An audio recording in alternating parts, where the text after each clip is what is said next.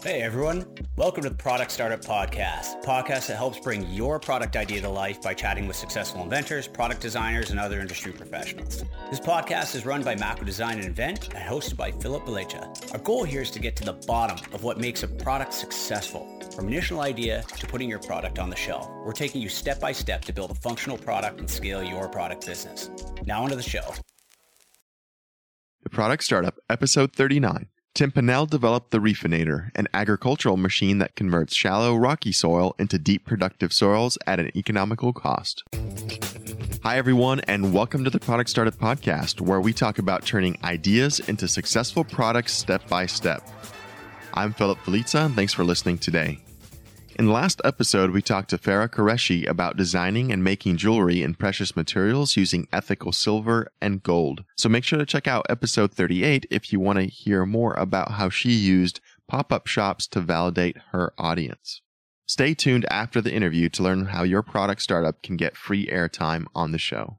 So let's get started. Hi, Tim. Thanks for joining us on the show today. Thanks, Philip. So I'm really excited to have you on because we haven't had anybody on the show to talk about like heavy machinery and farming equipment and that type of thing. So I am really excited to talk about this niche. How did you even get started with creating a product like the Reefinator? Well, Philip, it, it did actually start a long time ago in my mind um, because is full of very shallow old soil types, um, some of the oldest in the world. And uh, because of that, they've uh, been eroded for millions of years. And um, it's rather a long explanation, but basically, in um, agriculture in, in, lots of parts of the world, but particularly Australia, we have uh, a lot of bedrock exposed or very close to the surface. And I had some of that. I was farming, and um, um there was um, ideas out there, but None of them were cost effective. It was just, you know, far too costly. So um, about 20 years ago, I started thinking about it. Um, and then uh, probably only three years ago, um, I really started doing something about it and um, started making prototypes. Um, and uh, yeah, went from there. Um, to give people an idea of what this thing looks like, I mean, it's about the size of a minivan. I mean, it's huge. It's essentially a, a giant roller that gets towed behind a tractor. Can you talk a little bit about what it does and what its purpose is? The best way to describe the machine is that it's it's an implement. In other words, it's towed by an, an agricultural or a large agricultural tractor, and it has two main components to the machine. The first piece that that engages the rock is a um, what we call a grate, and the grate is it's a little similar to a cheese grater in that it limits the size of the rock that it pulls up. It, it's not a ripper as such; it's more of a um, a grate. And then the, the second component is the the drum, which is a ribbed roller. And this is nothing new, the ribbed roller, but it's just a wheel and a, and a, helps crush up the rock um, to a finer state. And then the machine's designed as a multi-pass, um, high speed. And people can't believe that we go fast with this. When we say fast, it's sort of normal agricultural speeds, but you know, 10 um, kilometres an hour or six miles an hour is a sort of a standard speed. Um, and you start shallow and you get deeper as you, the more passes you do. It's cutting the rock from the top down crushing it up and converting it into soil, basically. Normally, the work that this machine would do was that done by hand, or was it done by smaller machines? Well, basically, there wasn't anything except a rotary machine. There's there's a few manufacturers in the world that have made rotary machines. Um, the Italians were very good at it um, because Italy's got lots of rocks, but they weren't really agricultural as such. They were used in agriculture, but um, simply because of their the physics of the way they work, they're just too slow and costly. So basically, people just put up with the rock. They either went around it or went over it, or yeah, just put up with it. They didn't do anything with it. Um, it was exposed and, and limiting their farming. It sounds like a massive problem. Uh, what made you think that, you know what, I'm the person that's going to solve this? Did you have any type of background in heavy machinery or design or, you know, working with this type of equipment? Well, other than my 26 years of farming, no. I, uh, and working with the, that soil type, um, no, I really didn't. So I just felt that someone had to do it. So, and it was an interest that I had, so I just pursued it basically. That's really cool. So did you end up doing some of the prototypes yourself initially and putting together some things and on trial basis figuring out what worked and didn't or did you end up hiring somebody to help kind of form the design for? Yeah, Philip, I, I did it myself originally. Um, I, I built the first prototype or part of the first prototype and um, it actually worked in some instances very well, but that's that was more of a ripper, and it was um, had some serious limitations. And it wasn't until we'd used that that we um, went on forward. And then I decided to engage an engineer and a draftsman and um, and um, go on and build the consecutive um, prototypes. Took you about three years to put this thing together. Is that right? That's correct, yeah. There's definitely a, a, huge effort that goes into creating something like this. I worked on something very similar for subsea applications, for marine applications. There's companies that are looking to mine the sea floor and prepare it for, you know, all sorts of work, whether it's installations of wells or things like that. And so I'm familiar with this type of equipment in a way, but, you know, under the water. And it can get pretty complicated. I appreciate the level of effort that's gone into something like that. Yeah, it's it, it's an incredibly simple machine. Um, it, it only really has one moving part, so um, it um, you know it, it's it's it, but it took a lot to get it simple. Is what I'm trying to say. It, it's easy to make something overcomplicated, but in, in that type of work, it needs to be as simple as possible because every moving part is a is a weakness basically because it's very tough work. Well, you find out really quickly what your weakest part in the link is, right? That's for sure. Yeah. How did you reach out to this designer and engineer when you were looking to develop this thing? Did you just post a local ad, or were there places to go where people were skilled in the craft of making this type of equipment? Um, well, I'd in my first prototype, I bought uh, that ribbed roller that's at the rear of the machine was commercially available already, and I'd already purchased that from the engineering firm. And because they were good people to deal with and, you know, keen to work with me, I just went on dealing with them and we've got a successful partnership ever since, basically. They build all the machines for me now. Um, and um, and others. You know, that's an excellent tip. And this way, there was a lower learning curve for the people that you were working with because, like you said, they were already experienced in the industry with the equipment that they were going to be integrating, and you didn't really have to educate them on what the application was because they were kind of familiar with it. Were you afraid at all that they were going to run with the idea on their own, or did you set up some sort of a partnership agreement or a licensing agreement where your idea was protected? I own the patent to the machine, so yeah, that that bit's covered.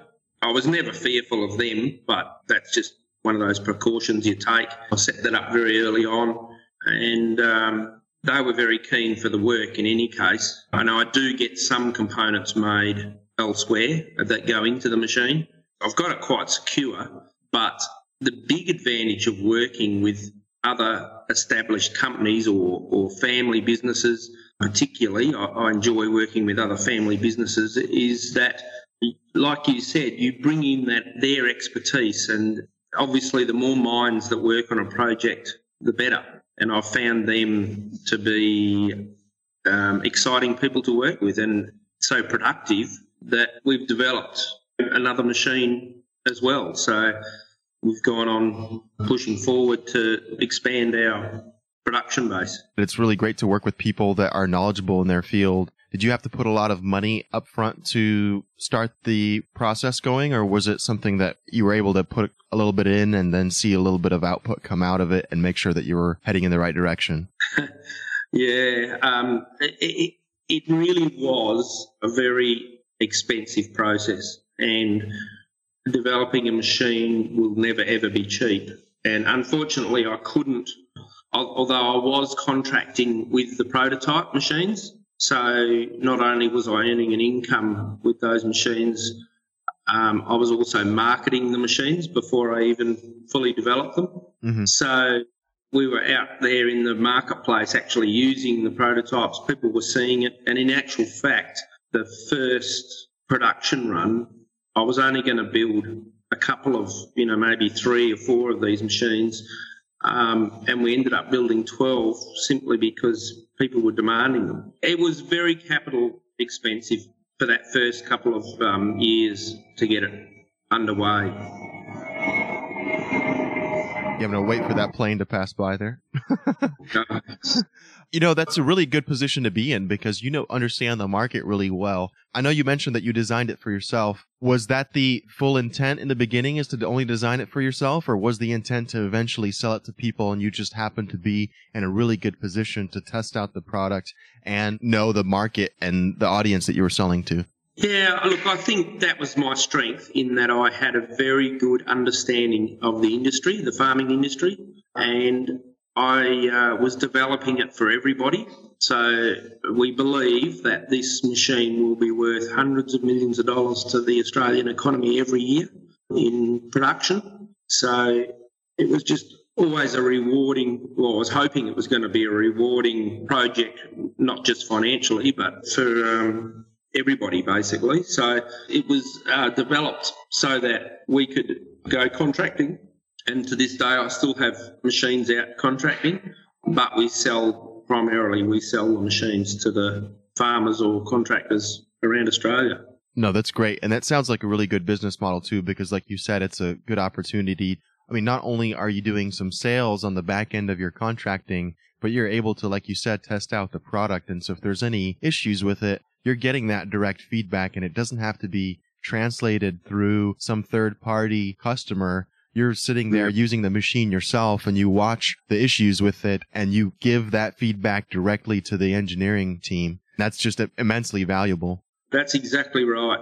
Um, and that's that's how it happened basically, you know, because we were using them directly and and also Philip, we were using them in many different circumstances or places. Mm-hmm, mm-hmm. So that simply because geology varies so much from place to place, um, we found that, you know, in one place, one version of the machine worked very well, and in another, you know, it had to be something different. So it really helped us by taking it to different areas and different situations. It helped us develop the whole machine um, over time. And um, we got it to a point where if it couldn't handle the rock and actually uh, do the job, you know, um, give us the end result in a, in a crushed up soil, at least it wouldn't destroy the machine. So the machine would survive the contact with, with say, so we have a lot of granite over here, which is just too hard, basically. So the machine was still cost effective without being damaged, if, um, if that makes any sense. You're having to make this judgment call to say, do we incorporate a fix that will make the machine better and maybe it will make it more expensive? Or do we just let this specific case go because maybe it's not something that's essential to the success of the machine? How did how did you make those types of decisions? yeah, that, that's exactly right. It was it was tough, and and and just going back a bit in the developing processes, there was many times that I nearly gave up, um, simply because of breakages. You know, we were putting it through enormous um, um, we have very tough situations and machine gets hammered all day. Right. So yeah, we had lots of failures and lots of breakages and and and I guess that's part of developing something from scratch is that you have to be ready for those and be aware that that's going to come along and that either you you're going to push forward and and make it work or you're just going to give up because essentially um, there was always the possibility that the machine wouldn't work and that I was wasting my money. So, you know, there, there had to be a point where I said, well, you know, do I go ahead with this? And really, I'd made that decision quite early on, I'd, and that kept me going. There's all these questions that don't have concrete answers. There's you can't Google the uh, the the answer to the things that are plaguing you. Um, so it's really difficult to have that faith to push forward. How did you dig to find that? No, no pun intended. Yeah, it, it was um, it was partly family orientated. I had my eldest daughter working with me, and the fact that she was with me and out in the field developing it helped keep me going. And I think probably Philip, the truth is also that I was in a good enough position financially to do it. If I was trying to borrow the money to do the whole thing or find support, it would have been much more difficult. Um, so even though the finances were tight at times, we were able to um, afford it without relying on you know other sources. Yeah, and you bring up a good point because a lot of times people get into product development because they see it as a way to get rich or to hit a certain financial goal. You know, did you find that the pressure was off of you a bit because you didn't set a lofty goal? Even obviously, you know, you had the goal to change the Australian landscape. You didn't necessarily tell yourself that you have to make a certain amount of money by a certain date. Not really, no. Um, and, and I never expected the machine to be so popular and, and so well accepted. In actual fact, I never, when I did that um, initial grate design, I was never expecting it to work anywhere near as well as it did. So um, when I first saw it work, I was um, astounded, you know, and I was so thrilled that it was working as well as it did. Um, and it was only over time that I, I worked out that, gee, there's there's going to be some market for this machine. Um, so I, I, sort of came at it probably from the opposite end of most people. You know, in that in that I was I was not doing it to make a lot of money, but to to um, solve a problem also, and um, and hopefully make some money along the way. I've been in business all my life, um, so that helps a lot. You know, I've had a lot of experience in in running sort of a medium sized business. And a lesson I've learned all along is that money or borrowing money is fine as long as you've got a good solid case to borrow that money. But borrowing money on something that is isn't yet proven, you know, or is still quite out there can be very dangerous. Um, and and unless you can get the support of somebody else, uh, if if you need that money to come from another source, um, other than a financial institution, um, yeah, it, it's quite dangerous, I believe. I've seen lots of people come unstuck in that regard. Yeah, you almost get into a gambling type situation where you're hoping that the money that you're borrowing is going to do something for your returns and you have these high expectations and there, like you said if there's no business case for it then the cards fall and you're left with yeah. a huge debt. Well, congratulations for doing what you did and taking it to the point where you have now as you've developed the product. Has the same firm that um, you've been working with done the manufacturing for the Reefinator? That's correct. Yes, they they manufacturing the Reefinators. They're building um, approximately two a week, um, and uh, yeah, we've built over 100 machines now. Wow, congratulations. And, you know, I have a soft spot for working at companies that do their own design and manufacturing because you get to go out in the shop and smell the welding fumes and the raw steel being worked on and the paint in the adjacent paint bay and see something take shape and like you said in a matter of days or weeks. So it's really great to have that really close by so you can keep an eye on quality and an eye on making sure that the changes are incorporated properly into the manufacturing. Yeah, that's correct. And and and that physical presence of a machine that, that appears out of steel and you know, bits and pieces is very rewarding. Um, and the most rewarding part for me now is is my clientele. They come to me and shake my hand. They're they're thrilled to bits that there's a solution. We find that many of the older generation they've been um, putting up with that rock for you know 40, 50 years, and they are just so thrilled to bits to to um, see something that can um, solve the problem that um, they're excited, and that excites me, and it's very rewarding to um, to uh, have that experience. Yeah, it could certainly pull you out of bed in the morning. You mentioned that your customers are really excited about taking delivery of these units. Uh, talk a little bit about maybe your quality program. It's something that we didn't really talk about a lot on the show, but since you control the engineering and the manufacturing in in-house, I suspect that you probably have some sort of a plan that says when you're done manufacturing, it needs to go through these set of tests, these factory acceptance tests or quality assurance tests to make sure that it does the work that we designed it to do. Yeah, that's exactly right. We um, uh, initially it was a little ad hoc. It was it was check it after we'd made it, and we found that that wasn't particularly successful because you know you've already spent the money. It's cost a lot of money to build the machine, so we developed another system where there's a, a schedule and a checklist basically, and each piece is numbered, and that number relates to them and the person who's doing that job. And not only do they have to check it off, but so does the guy next to them when they both sign off on it. So it's an ongoing through the every stage of the process. And since we took on that system, we've not had a problem. So the guys are constantly checking themselves and checking the guy next to them simply because they have to. And they know that it, it'll come back to them if, if it fails. And obviously, with a machine like this, it's in such severe conditions. I mean, the whole, you know, there's when it's fully ballasted, it's over 20 to 26 tons. It vibrates uh, all day long.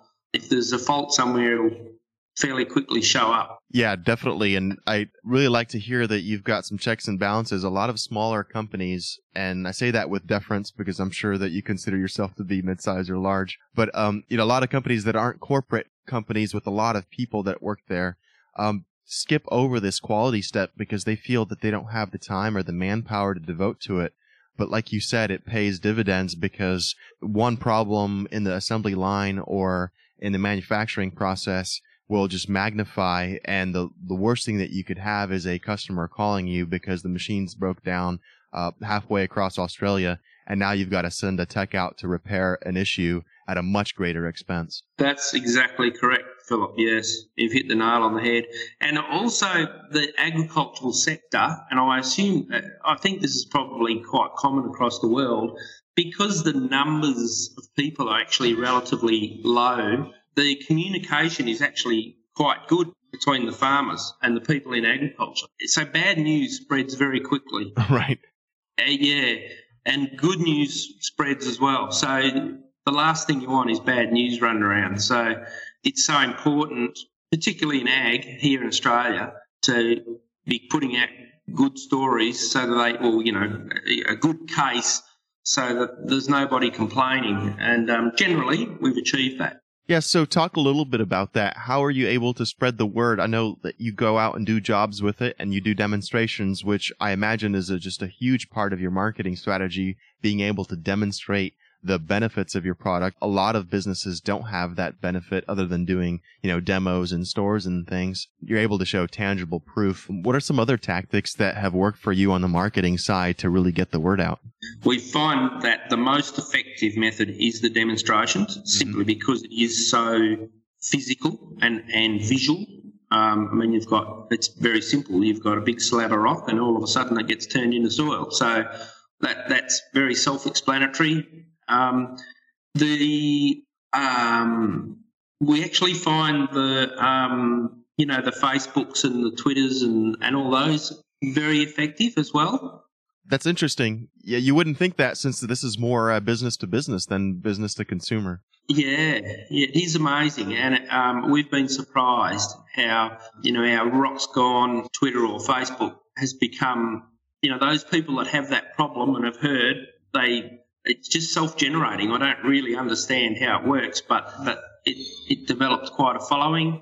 And um, as soon as we put something on there, people are straight onto it and, and responding to us. So um, we've even got an owners group now in Facebook so that we can give them relevant information. And it's it, it surprises me every day. No, that's a great idea. And especially now that a lot of the social networks are prioritizing video, I bet you guys could do some really great work in taking one or two minute clips of, you know, sort of before or after of the you know machine doing its thing or even the process some detailed steps of rock going through the machine and crushing it. I bet that would make some uh, shareable video that people would just kind of forward around and say hey check this out. Yeah and that's pretty much what we do. We we've got videos you know youtube and so on and and even just stills you know if you get the the before and after photos with the same background, and so people can see it's the same position. Because people like to see, don't they? You know, we can all listen, but the truth's in the seeing. So we find that to be the most successful um, marketing strategy. No, absolutely. Like you said, you rely on the on showing the benefits of the product, and the more tangible they are, you can kind of clear the slate, so to speak, and you don't have to worry about all the fancy uh, marketing. I don't want to say gimmicks, but tactics that some other people rely on. So good for you guys to focus on the demos. I'd be curious to see uh, when it comes to making sales, you know, and converting some of this marketing into uh, a sales lead, do you find that some farmers might be on the fence about purchasing the unit? And do you ever do a little drive by if your one of your machines ends up in the area? Do you offer to work a bit of their land for free just to kind of show them the benefit? Um, yeah, we've done little bits like that, and quite often we'll offer to pick them up and bring them to the farm next door where we are working, um, or a client's working his machine. But you know, the truth is, if they've got the problem and enough of it, they'll want the machine. And it's how it works. We sell one machine into an area, and within you know months, if not a year, and then it's there's several machines in that area. I mean, there's it's viral. Yeah, well, there's one patch in particular where there's 14 machines that all bound the farms bound each other. Wow.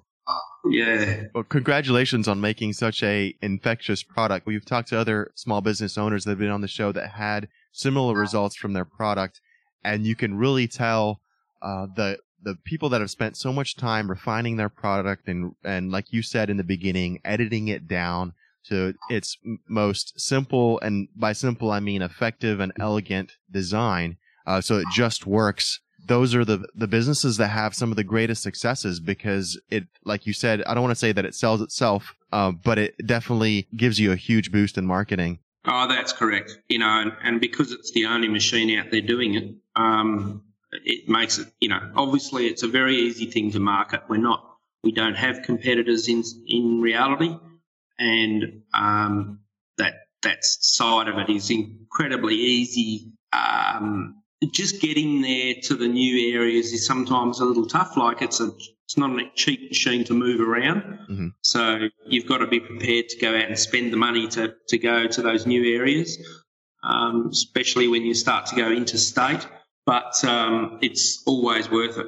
Well, that's really great. So congratulations, Tim, for creating a product that's just had such great success. Before I let you go, I wanted to ask if you could give some advice to someone that's looking to launch their own product and they might be kind of struggling on along the way. They might be in that dip that we talked about. What would you tell them to, to keep them pushing forward or to help them work out the questions that you can't Google? Yeah, look, I think having a belief in the product is very important. But make sure you do your homework. Use someone else to say, is this practical? Is it really going to work? You know, is this business model uh, really truly worth um, continuing with? Um, and and find a business partner. I think is is a big part too. If it's too big for you, don't go out and borrow the money. Find someone who's in the industry or got a lot of experience but obviously they've got to be careful. They've got to try and protect their their ideas. But um, you know, doing things on your own is incredibly tough. So business partners, good people. If you can work with family business, is the best way I can recommend it. They tend to have more compassion and are uh, more involved in the outcome. So yeah, and and borrowing money is a trap if if you haven't got that security there. You really do need security. And who wants to mortgage their house on an idea that may or may not work? Right. Yeah, you don't want to roll the dice on that. No. Good tips there about finding a partner. Most of the time, the people that we have on the show don't mention taking on partners because it's such a difficult thing to do. It's you're getting into another relationship it's almost like marriage, right? On the business side where you're sharing expenses and you're counting on this other person to make decisions for sure for the business. Any advice on picking a good partner other than just finding someone in the in the industry that is knowledgeable that maybe uh, is good at some of the things that you're not? Yeah, look, it, it's it's never going to be easy. Like I said, family business tends to be a bit more compassionate and have a bit more passion in their business. But I'd definitely be doing some homework on them before I, you know, invited them in. But um, I think I was I tried probably at least two other manufacturers before I went to these guys, and I found they just lacked a lot of interest. You know, they weren't really that interested in, yeah. in helping. So I, as soon as I felt that little bit of negativity, I just walked away and went somewhere else. And it wasn't until I hit these guys, that I were keen. They weren't going to drop everything and help me at no cost. You know, obviously I was paying, but I could tell that they had, you know, ethics. That's a, I think, probably critical in that they have the same sort of ethical ideology as you do, so that you're somewhere near the same field um, to start with, and that they're not just interested in the money. I mean, obviously that comes first in business, but you do need to be very careful. But at the end of the day, if you don't share it, if you haven't got the resources and you don't go down the road of sharing or using, bringing other people in, you probably won't succeed in any case. No, so you've got to take a know, risk. That's correct. So you've just got to take a risk, and business is full of risks. There's no doubt about it. Well, Tim, thanks again for sharing so much knowledge. I'd love to stop by. I wish that you guys were less than half the uh, world away so I could come by and check the machines out. Um, where can people go and find Rocksgone and your Reefinator? Yeah, rocksgone.com.au. And hopefully our new website will be up soon and they can Google Reefinator. You have a Reefinator name in, in Canada, I believe. There's a, a I think it's a kids cartoon show, but it's only other Reefinator name in the world that I know of. So, and we were first, which I'm most pleased. nice. But but uh, yes, rocksgone.com.au. Tim, thanks again for coming on the show and being so transparent and sharing all your knowledge with us. So I wish you all the best and your continued success. And you've obviously uh, are on a really great track. So I hope you uh, take over Australia. thanks, Philip. All the best. I hope that you enjoyed that interview with Tim. So here are three of my takeaways. Number one, have a deep understanding of the problem that you're solving with your product. Tim understood just how difficult it was to farm rocky soils, and he worked as a contractor solving new problems in different terrains every day. His confidence in creating his product stems from living and breathing the same pain as his customers, so he was able to make those tough decisions during the design process because he understood the impact of adding or removing a feature. Number two, set up a quality program no matter how small. Defects will happen, that's just how life is.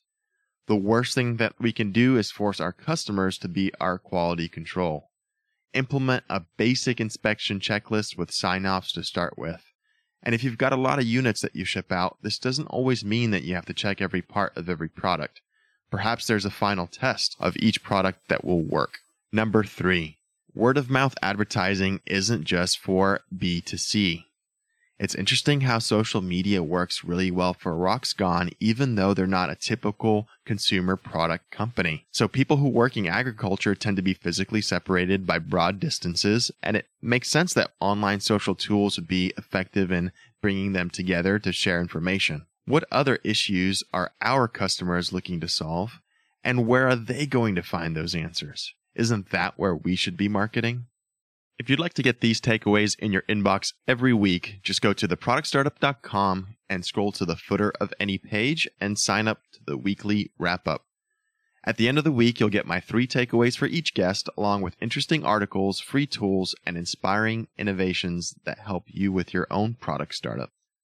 If you have any questions or comments, as usual, I've put all the links that I've covered under the show notes posted on theproductstartup.com slash 39. And also, some listeners have asked me about alternate options to the one-on-one consulting that I provide clients. I've had some interest in a weekly group Q&A call where I would field office hours, so to speak, and everyone could just call in and ask some questions. I've had interest in a DIY product development book, as well as a training course on the same topic. So I really want to help you move forward with your products and take that action. And if you want to get into a beta test group on any of those options, just contact me through the site We talk a lot about validating our target audience here, and I'm certainly not going to build anything just because other people online are doing the same thing. So if you have been struggling with getting your product going and you need some extra help, let me know. Join me next time as I speak with Diane Gardner. Her goal is to make sure entrepreneurs across the United States are paying the least amount of income tax that they can legally pay. And we talk about small business tax deductions. So tune in next week to hear that episode. I've set up a phone number for you to call and leave a question or feedback about the show. You can also pitch your product startup to the show audience. So leave me a message at 681 321 1115. And if you're going to pitch the product startup audience about your product based business, please keep your pitch to 30 seconds or about the time that we would have to talk to somebody on an elevator. Don't forget to include the problem you're solving and the call to action, what you need us, the audience, to do for you. So thanks again for joining me today, and I'll see you guys next week.